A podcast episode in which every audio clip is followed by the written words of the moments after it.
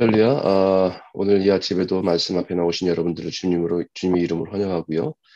그 말씀의 은혜가 오늘도 여러분 삶 가운데 가득하기를 소원합니다. 어제 이어서 예수님과 사마리아 여인의 만남이 이어지고 있습니다. 예수님께서 사마리아 여인에게 이 물을 마시는 자마다 다시 목마르려니와 내가 주는 물을 마시는 자는 영원히 목마르지 아니하리니 내가 주는 물은 그 속에서 영생하도록 솟아나는 샘물이 되리라.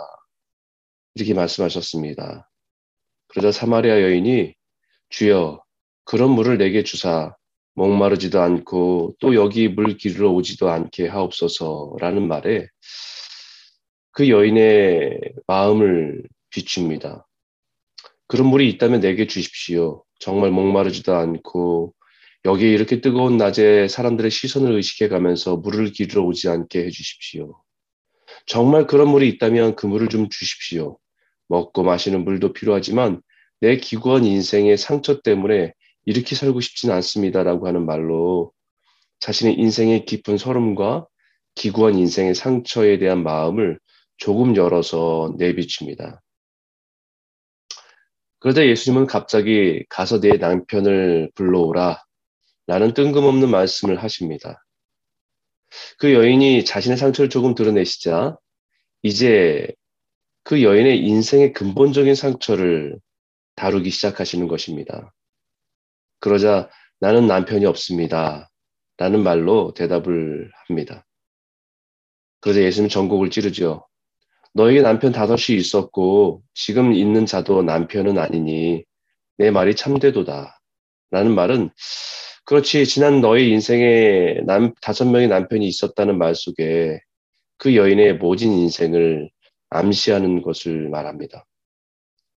그것이 이 여인이 부정한 여인이라고 생각할 수도 있지만 고대 유대인의 문화 속에서는 소유물처럼 여겨진 여인 그리고 사별로 인해 헤어짐이든 남편에게 버려짐이든 결코 쉽지 않은 인생을 살아가면서 또다시 생존을 위해서 누군가를 의지해 살아가야만 했던 한 여인의 고통과 슬픔이 다 녹아져 있는 것입니다.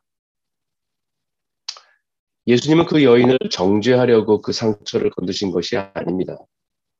그 여인의 내면 깊은 곳에 있는 상처를 치료하기 위해서 가장 깊은 곳의 상처를 다루시는 것입니다. 그러다 이 여인은 비로소 예수님이 평범한 유대인들이 유대인이 아니라는 것을 느끼기 시작합니다. 아, 주여, 내가 보니까 당신은 선사이시군요. 당신은 영적인 눈으로 사람을 보실 수 있는 분이군요. 라는 의미입니다. 그리고는 예수님께 사마리아 여인이 주님께 묻습니다. 20절에 우리 조상들은 이 산에서 예배하였는데 당신들의 말은 예배할 곳이 예루살렘에 있다 하더이다. 우리 조상들은 이 산이라고 얘기하는 산은 사마리아 산입니다.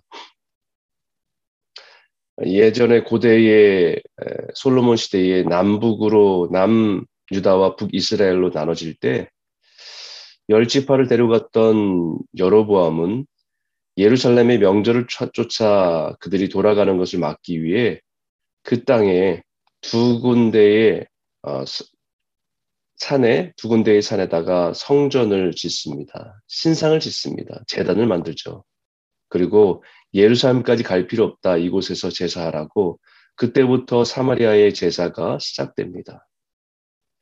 예루살렘에 있는 어, 솔로몬의 성전을 가지 못하고 자신들의 가까운 산에 가서 예배할 수 있도록 제사할 수 있도록 그들에게 말해는 놓은 것입니다. 그 말로 이 여인이 이곳 사마리에 있는 산에서 드려야 진짜라고 하는데 당신 유대인들은 예루살렘이라고 하는데 어느 게 진짜 예배입니까? 어느 것이 진짜입니까? 라는 얘기죠. 이 여인의 모습을 보면서 우리는 우리의 삶을 적용해서 생각해 볼 수 있습니다. 우리는 살아가면서 육적인 필요를 따라 살아가다가 때로는 지치고 한계에 부딪히면서 그러면서 그 삶의 챗바퀴에서 벗어나지 못한 채 살아갑니다. 마치 그 여인이 매일 작은 우물물을 기를 수 있는 그릇 하나로 하루하루 채워가면서 살아가면서 내면의 깊은 공허함과 외로움을 느끼며 살아갈 때가 있습니다. 그러다 어느 순간 우리 인생의 문제는 육적인 것이 아니라 자신의 영적인 문제임을 깨달을 때가 있지요. 영적인 것에 대한 필요를 느끼면서 제일 먼저 관심을 가지게 되는 것이 예배입니다. 그래서 우리는 우리 마음에 아, 올해 올해는 주일 예배를 잘 드려야 되겠다. 올해는 새벽에 예배를 아, 매일매일 빠짐없이 드려야 되겠다라는 그런 마음을 갖게 되는 것처럼 예배에 대한 관심을 갖게 되는 것이 자연스러운 반응일 것입니다. 그래서 이 사마리아 여인은 예배의 장소, 관, 여인의 관심은 예배의 장소였습니다. 우리 사마리아 조상이 말한 그 신산에서 예배하는 것이 맞습니까? 당신 유대인들이 말한 예루살렘에서 예배하는 것이 맞습니까? 라는 질문에 예루살, 예수님은 이 산도 예루살렘도 아니라 라고 말씀하셨습니다. 그리고는 부연 설명합니다. 22절에 너희는 알지 못하는 것을 예배하고 우리는 아는 것을 예배하노니 남유다 북이스라엘 나눠져서 북이스라엘은 사마리아의 그리심산에서 드려진 예배는 하나님의 율법을 버리고 자기들이 만든 잘못된 예배의 전통이 계속해서 흘러왔습니다. 기준이 없이 자기가 원하는 것을 얻기 위해서 예배하기 시작한 것이 사마리아의 예배였습니다. 하나님의 말씀에 따라서 예배하는 것이 아니라 내가 원하는 것을 얻기 위해서 율법을 치워버리고 내 편의에 의해서 내가 원하고 내가 아, 바라는 것을 얻기 위해서 제사하는 것이었이 계속해서 이어져 온 것이죠. 유대인의 예루살렘에 드려지는 예배는 율법을 통해서 하나님이 가르치신 대로 제사를 드리고 예배를 드렸지만 거기에는 마음이 없고 형식적인 예배만 남은 것을 말합니다. 사마리아의 예배는 말씀은 없고 열정과 감정만 자기의 욕망과 욕심만을 가지고 예배하는 예배였다고 한다면 예루살렘의 예배는 분명 하나님이 원하시고 기뻐하시는 예배가 무엇인지 알고 그 형식대로 예배를 반복해서 드리고 있지만 그 예배에 대한 마음이 없는 예배였음을 말씀하시는 것입니다. 그리고 이렇게 말씀하십니다. 23절과 24절에 아버지께 참되게 예배하는 자들은 영과 진리로 예배할 때가 오나니 곧 이때라.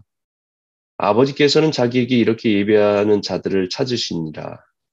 하나님은 영이시니 예배하는 자가 영과 진리로 예배할지니라. 하나님 아버지께 드려지는 참된 예배는 영과 진리로, 예전은 신령과 진리로 번역했죠. 영과 진리로 드려지는 예배다. 다시 말하면 사마리아에서의 드려지는 예배는 진리가 없는 예배였고 제사였다고 한다면 말씀이 없는 예배와 제사였다고 한다면 예루살렘의 예배는 가르쳐 주신 율법의 진리를 따라 예배하긴 했지만 반복적이고 습관적인 영으로 드려진 예배가 아닌 그런 형식적인 예배였다는 것입니다. 그렇기 때문에 분명하게 하나님의 말씀의 진리를 따라 예배해야 하고 그 예배를 드리는 사람은 마음과 뜻을 다한 영으로 드려지는 예배가 하나님께 참된 예배라는 것입니다. 바로 그 예배를 통해서 하나님은 성도를 만나시고 그들의 아픔을 만져주시고 그 예배에서 치유가 일어나고 회복이 일어나고 변화가 일어나는 그 역사를 경험하는 은혜를 누리게 되는 것이 예배이기 때문입니다. 사마리아냐, 예루살렘이냐. 이거보다 더 중요한 것은 영과 진리로 예배하는 그 예배에 하나님께서 기뻐하시고 은혜를 베푸신다는 것입니다. 바로 그런 예배가 우리의 인생의 목마름과 갈증을 해결해 주시는 솟아나는 샘물이 터져 나오게 하시는 예배인 것입니다. 에스겔의 환상에서 보이는 것처럼 보이신 것처럼 성전에서 재단에서 깨끗한 물이 흘러 온 세상을 적시게 되는 것처럼 처음에는 그 성전에 나오는 물이 발목과 무릎과 허리 그리고 온몸을 적실 만큼 가득 채우는 것처럼 우리의 인생의 메마른 상처와 아픔과 외로움을 만지시고 치료하실 줄 믿습니다. 그렇다고 한다면 우리는 오늘날 우리 예배를 생각해 보아야 합니다. 바이러스로 인해서 온라인 예배를 드릴 수밖에 없는 이 상황에 온라인 예배가 오르냐 아니면 그래도 불, 그럼에도 불구하고 현장 예배에서 우리가 예배하는 것이 맞느냐 이런 논쟁보다 정말 우리가 드리는 예배에 내 마음과 정성과 뜻을 다해 영과 진리로 예배하고 있는가? 라는 질문을 해야 하는 것이죠. 우린 스스로 먼저 우리 스스로에게 먼저 물어보아야 됩니다. 우리 예배는 내 기분, 내 감정을 따라, 내 편의에 따라 예배하고 있는가? 우리는 현장에서 예배를 하지만 우리는 현장에서 예배하면서도 우리는 말씀을 떠나 딴 생각으로 우리가 그 자리만 앉아 있다 돌아가는 예배인가? 우리는 그 예배가 하나님의 말씀의 진리를 따라 순종하는 예배를 드리고 있는가? 예배를 드릴 때 우리가 사, 바로 살아계신 하나님 앞에 나아가 마치 사랑하고 존경하는 분을 만나기 위해서 원하는 모습으로 그 영으로 만나고 예배하기를 원하는가? 예배가 왜 중요하냐면 사마리아 여인의 그 영적인 인생의 기구함과 그 상처가 회복되고 치유되는 것은 하나님과의 만남이 있는 예배를 통해서 이루어지기 때문입니다.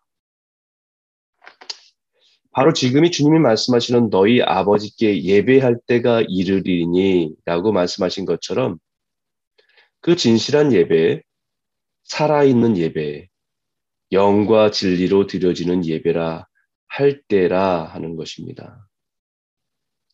물리적으로 우리는 지금 예배하기 힘들 때이지만 진짜 예배할 때가 온 것입니다. 오늘도 주님은 그런 예배자를 찾고 계십니다. 오늘 우리에게 주님께서는 진실로 주님을 마음을 다하시고 사랑하며 예배할 사람을 찾고 계십니다. 모든 삶에서 주님과 동행하고 이웃을 사랑하는 살아있는 예배를 드리는 예배자를 찾고 계십니다.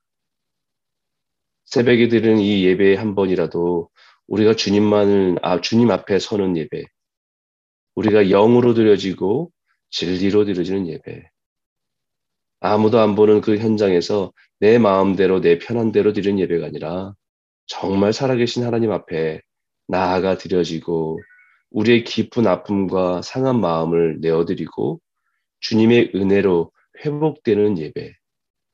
주님이 우리에게 원하시는 예배입니다.